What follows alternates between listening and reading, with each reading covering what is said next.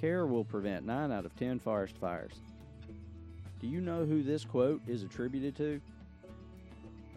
Here's one that's a little easier. Who says only you can prevent wildfires? If your answer is a cartoon bear wearing a campaign hat named Smokey, then you are absolutely correct. In this episode, we'll focus on the Smokey Bear birthday party that was thrown on August 12th at the Cradle of Forestry in America in the Pisgah National Forest. But before I get into the event review, we'll give a little bit of a backstory about Smokey Bear. That's right, it's Smokey Bear, not Smokey the Bear, which we'll discuss that in the episode too. But that's enough for the intro. I hope you're ready to fill your quiver with God in the great outdoors, because it's time to hit the trail.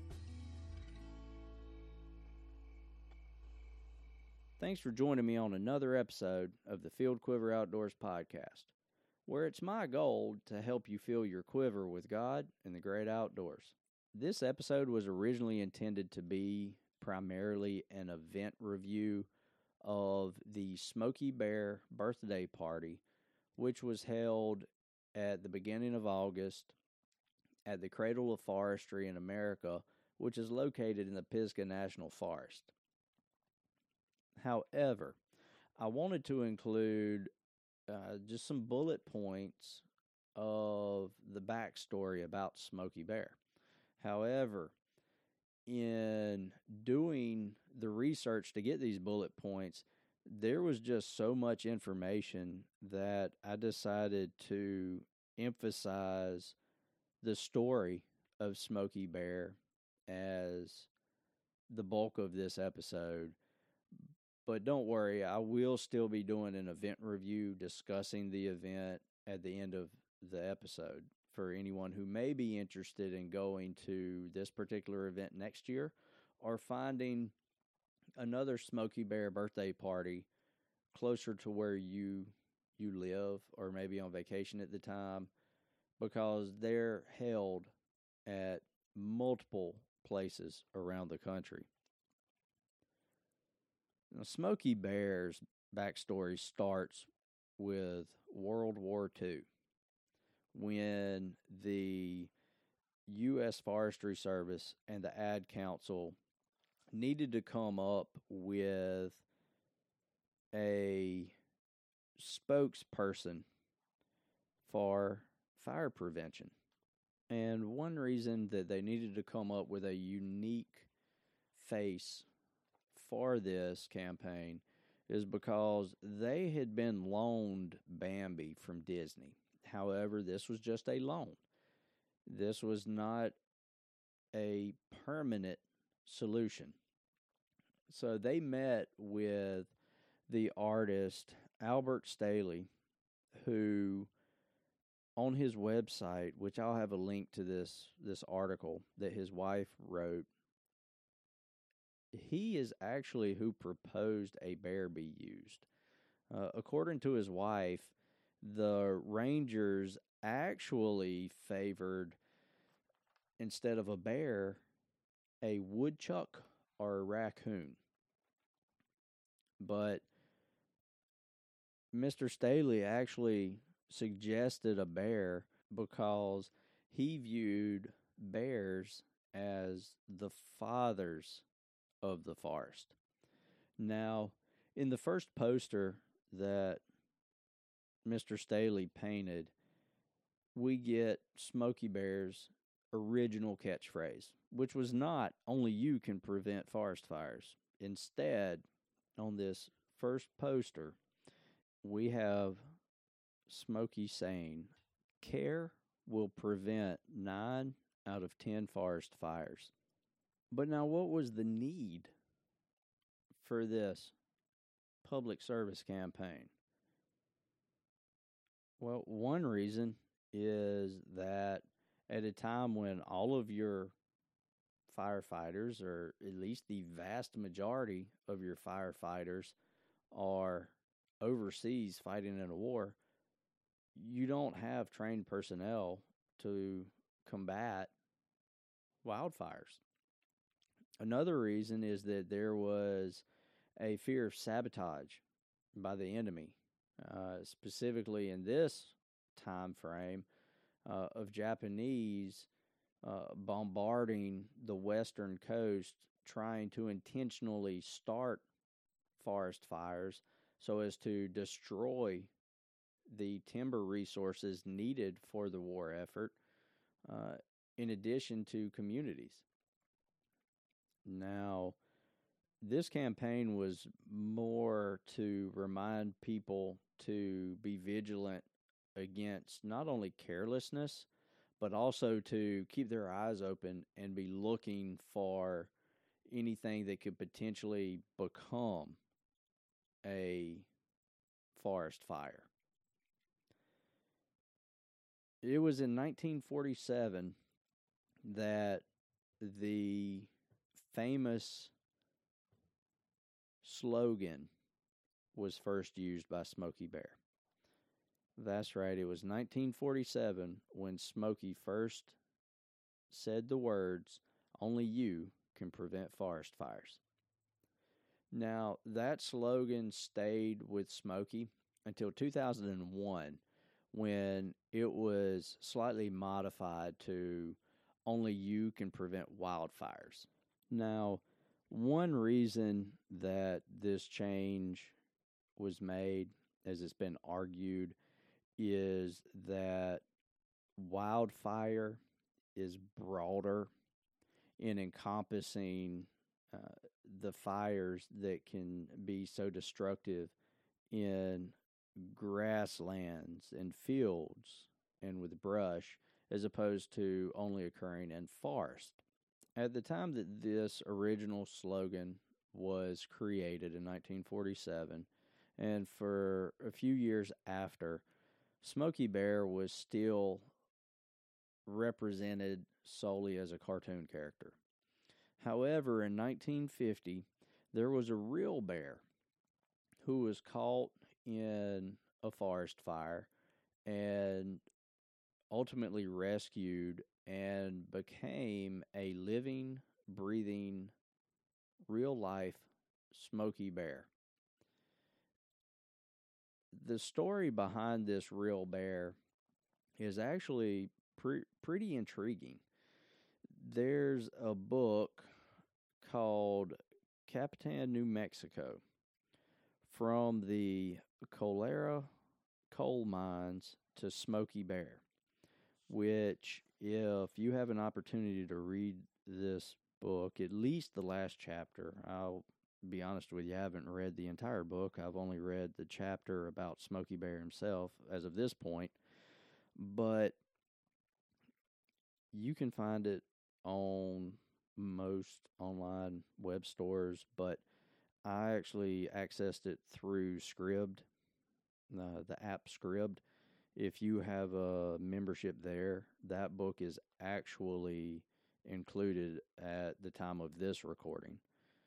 Um, but again, the title of the book is Capitan New Mexico from the Coalora Coal Mines to Smokey Bear by Gary Cozzens. And this chapter has a lot of firsthand accounts about people that were involved in fighting that partic- particular blaze that the bear was rescued from.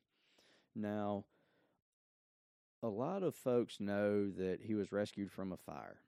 Uh, there is actually a comic book that is given out by the Forest Service called The True Story of Smokey. And it was originally published in 1960. And that was given out at the birthday party. And I actually read it just out of curiosity about how close to the story it actually was. There's a lot. I don't want to say a lot. There are several falsities in it. Um, and one of the biggest things is at the very beginning where it it it's not an untruth. It is just that the full truth is not included in the story.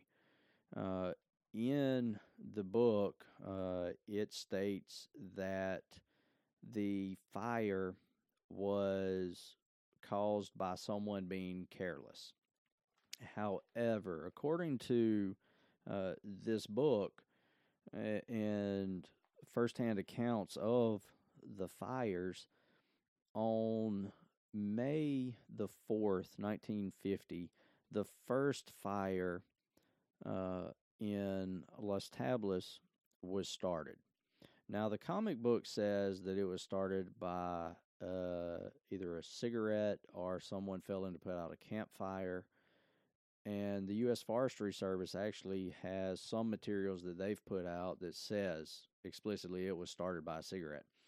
However, firsthand accounts say that it was actually started by a cook stove at the White Camp sawmill, which had overturned.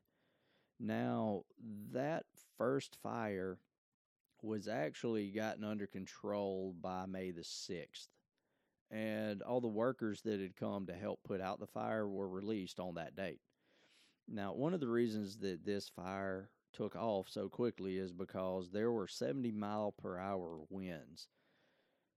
Now, over the two days of this first fire burning, 1,000 total acres were estimated to have been consumed by the fire. And this actually saw the first use of a plane in the Lincoln National Forest.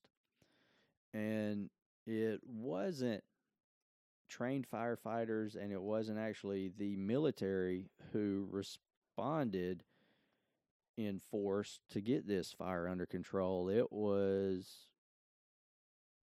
the quote regular folks from the community, including high school students. Now, once they got this under control and released the folks that had come to help put out the fire, on May the 6th, 1950, the Capitan Gap fire started, which was the much, much larger fire. Now, this particular blaze, there is speculation that it was started intentionally by one of the workers. Now that's that's a rumor that has gone around and that it was either a stray cigarette either unintentionally dropped or again uh, one of the uh, theories is that a worker who was released arguably on bad terms or presumably on bad terms intentionally set the blaze. Now this particular fire the second fire consumed 17,000 acres and it was not contained until May 9th now, this portion of the fire is where the bear comes into play. There are several accounts in which different groups observed a bear that is presumed to be the same bear over the course of these several days. And the bear was eventually rescued after uh, the fire jumped a line and soldiers who were combating the blaze were trapped against a rock slide. They actually uh, went and utilized a rock slide to protect themselves. Once the fire burned past them and they were able to get up and, and move on, that's when they observed this bear that was burned and rescued it and brought it back to their camp. Now, originally, they nicknamed this bear Hotfoot Teddy, uh, mainly because the burns were on its feet and backside. Now,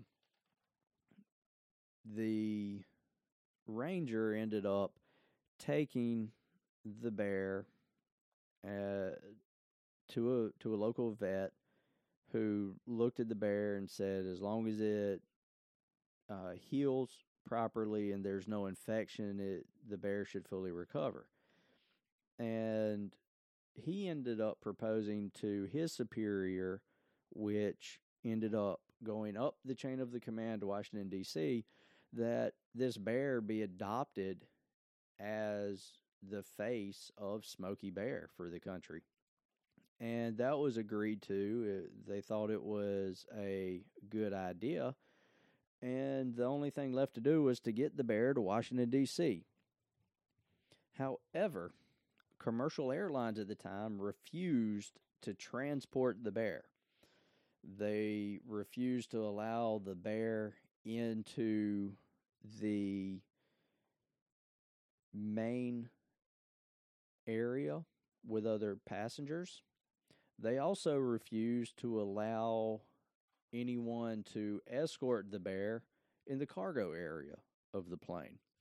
So there was an individual named Frank Hines who offered uh, a Piper Cub aircraft to transport.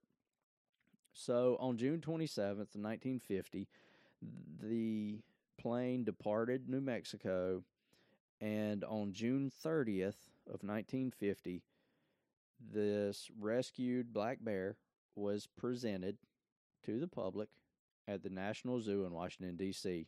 as Smokey Bear. Now, this bear lived at the National Zoo until its death in 1976. While at the National Zoo, Smokey received so many letters that the U.S. Postal Service actually established and created a unique zip code for Smokey Bear. There is only one other individual or person who has their own zip code, and that is the President of the United States. Now, there are some buildings around the country who have their own zip code, but as far as a specific individual having their own zip code, the President and Smokey Bear, that's it out of 41,692 zip codes. Only two belong to individuals.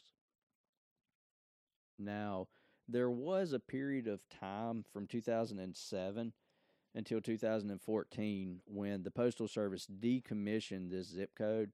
However, uh, as part of Smokey Bear's 70th birthday celebration, the zip code was reinstated. Once Smokey Bear died in 1976, uh, he was the body of the bear was flown back to New Mexico, where it was to be buried there at the uh, forest where he was found and rescued. There was a rumor, actually, that there were some individuals with the intent of intercepting the escort from the airport to the burial site so that they could steal Smokey's paws.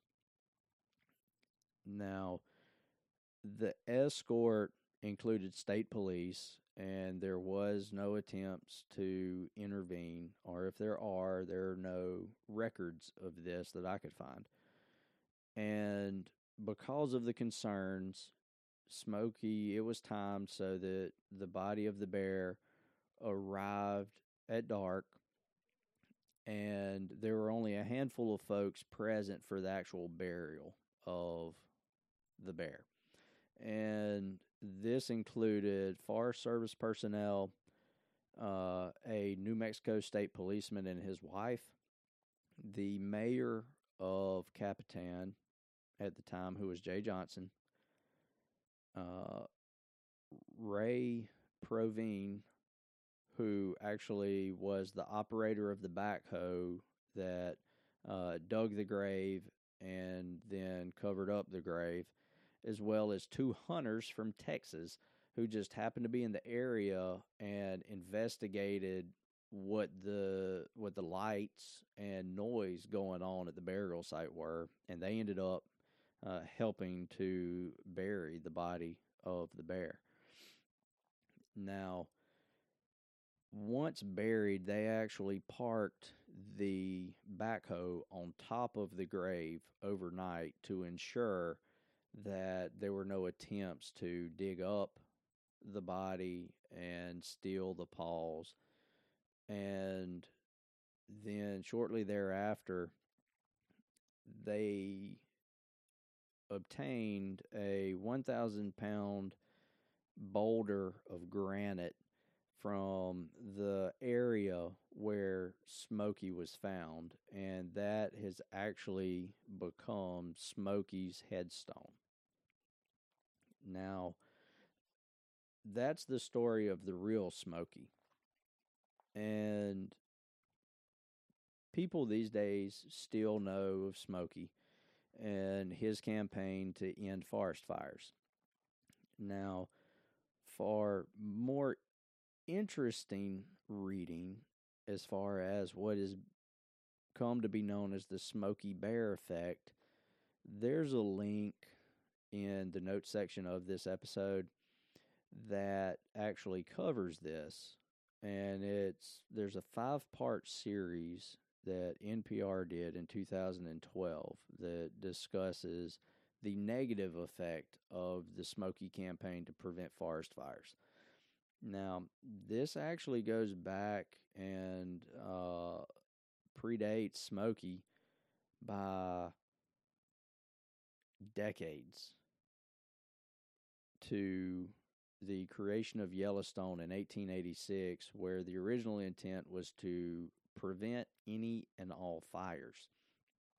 That means if there was a fire, it was put out. It did not matter if it was a naturally occurring fire or man made fire. They were to all be put out.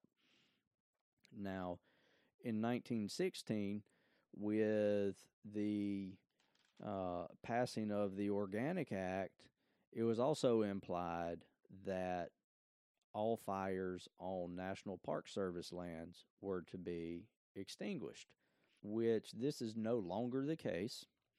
However, the damage has already been done by not allowing any sorts of fires to occur in any capacity for decades and in some areas for a century or longer. Now, I'm not an expert on this.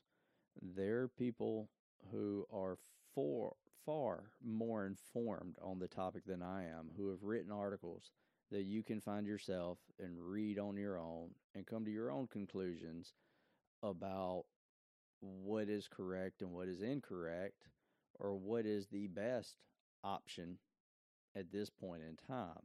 And I'm not going to get into that on this episode.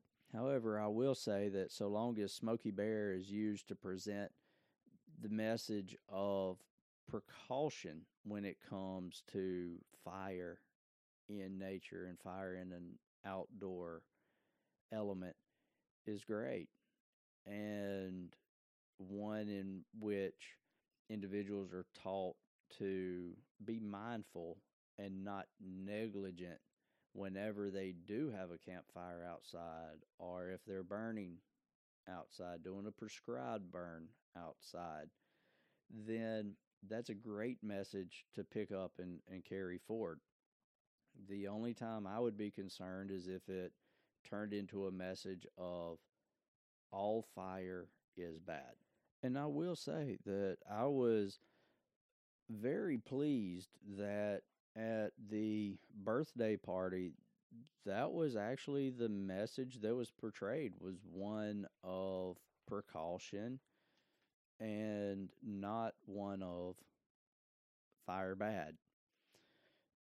Now, as far as the birthday party itself, it was it was very nice. Um, next year we may go to a different one. There were a couple of others that were within about the same driving distance as what it takes us to drive to the Cradle of Forestry, but I would definitely recommend the Cradle of Forestry one. Uh, that particular event to anyone who is close by and is looking for an event that they know is going to be of good quality. Now, at the event, they had multiple stations set up, and each station emphasized something different. Uh, some of the stations, they were all fun. They were, for the most part, well, I don't want to, they weren't all games, but most of them were somehow or other a game that would educate the kids. They did have one booth that was set up that was solely informational, that had uh, the firefighters' equipment that they used all set up on the table that the kids could look at. And they had folks with the Forest Service there explaining what each tool was, what it did, what its purpose was. And they actually did a good job of explaining it to the kids on a level that they could understand and not get bored with. Now, some of the games that they had were bingo, which they had bingo with different animals and plants on them. And the cool thing about that one is they, they made sure all the kids that played got a prize, but they had a special prize for the winner, which when my kids were there, the winner actually got a Smokey Bear bandana. The other booths that they had there, they had a uh, puppet making station in which you could make a Smokey Bear puppet out of a brown lunch bag. And that was that was pretty cool. The kids really enjoyed that one. They also had a tattoo and face painting booth set up they had, uh, along with the uh, equipment that was used by the firefighters, uh, right beside that booth, they actually had a hands on display where they had a couple of backpack pumps set up that the kids could use. And they had a string with some uh, paper printouts, cutouts uh, that looked like flames that they had tied to some string. And the kids would use the backpack pumps to try and spray the flames. And it, it was cool because not only was it hands on farm, it was a water gun for these kids to use, but they got to relate a toy with a very important piece of equipment and learn about that and how while it may seem like a toy, the importance of that particular piece of equipment and the different things you could do with it in terms of having it more of a spray or more of a stream. And I know my kids enjoyed that. They enjoyed going back to it spraying. I honestly kept waiting on them to spray each other or try and spray me with it, but thankfully that never happened. The probably the biggest hit with my kids anyway was there is actually an animal rescue obstacle course that they had set up and they got to put on a fire service smock if they wanted to and the objective was for them to run through this little obstacle course and pick up wildlife that was set out at different places along the course. Now, we're not talking real wildlife, these were stuffed animals, but it was still fun. They had to run through and try and grab all of them and carry all of them back to the finish line. And naturally, everybody got a prize. And I will say the prizes, some of them were pretty cool. They, uh, my personal favorite that the kids came home with was a wooden disc ornament I don't know if it was intended to be an ornament. Uh, we're going to put it on the tree as though it's an ornament that had Smokey Bear, of all things, actually burned onto the ornament. Uh, irony, right? Well, it, it, had a hole drilled out in it. I assumed that it was supposed to be an ornament, even though it don't have a string on it. But I suppose you could use it as a coaster. I think I overheard somebody calling it a coaster. But either way, it, that was probably the coolest looking thing to me that they had giveaway prize wise. But some of the other prizes that they had were they had rubber bracelets, uh, they had sticker sheets, uh, Smokey Bear racers, Smokey Bear bandanas. Um, they had, I think they had Smokey Bear whistles and yo yos. I think that was this year. I know they had the yo yos last year but I believe I saw them with the whistles this year also. Fortunately, my kids did not opt for the whistles at any of the uh, booths, but again, I think I saw some other folks walking around with some whistles that they had won. Now, the other station that they had was actually a uh, very memorable one. The two guys working at this booth were very into it. Now, all of the folks at all the booths were very excited to be there. They were excited about the kids being there, the kids wanting to learn and, and really amping them up and getting them into it. Uh, but these two guys made it fun. And what stood out to me with them is they made it a point with my two youngest who were skeptical of playing the game to actually go ahead and play it after they saw their brothers, older brothers play. But it was a version of Pin the Tail on the Donkey, but it involved a campfire and a bucket of water. And they actually went so far as to give the kids bonus points if they pinned the bucket in the right location and at the right angle as though it was pouring water out in the right spot without just dumping it out all at once to put the campfire out. But again, that was pretty much it. They they sang happy birthday to Smokey. There was cake for everybody. The event aside from admission to the Cradle of Forestry, their normal admission fee was free. And they did have door prizes, raffle prizes for everyone who was there, and goodie bags for all the kids.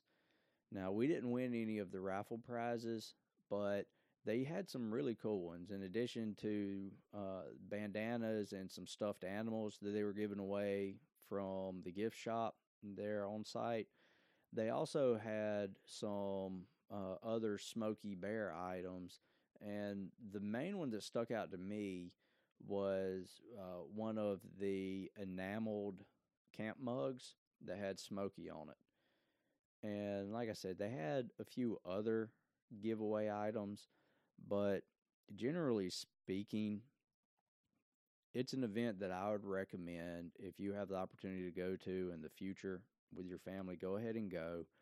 It's a good experience. It's a good memory farm. They'll learn a lot. And especially if it's at the Cradle of Forestry, the events and activities that they have are not so involved that it's going to take the entire day and you won't get to see the rest of the site and explore and do the other activities that they have there available to do with your family, with your kids at the Cradle of Forestry. And as I mentioned at the beginning of the episode, I know that was a very short actual event review, and the bulk was me rambling on about the backstory of Smokey Bear. But I hope you enjoyed it. I hope you were able to learn something from it. Again, not to beat a dead horse, but if you have the opportunity to go to the Smokey Bear birthday party in the future at the Cradle of Forestry, then I would definitely recommend it. Thanks for listening to this episode of the Field Quiver Outdoors podcast. I hope you enjoyed it as much as I enjoyed researching it and putting it together. If you did, do me a favor, go ahead and give us a good rating. Let your friends know about us and go ahead and make sure that you're subscribed to us and getting notifications of whenever we release new episodes. If you have any ideas or suggestions for topics that you'd like to hear on the podcast, go ahead and let us know in the comments here or go to fieldquiveroutdoors.com and use the contact us link and let us know. We'll definitely consider it as long as it involves God or the great outdoors.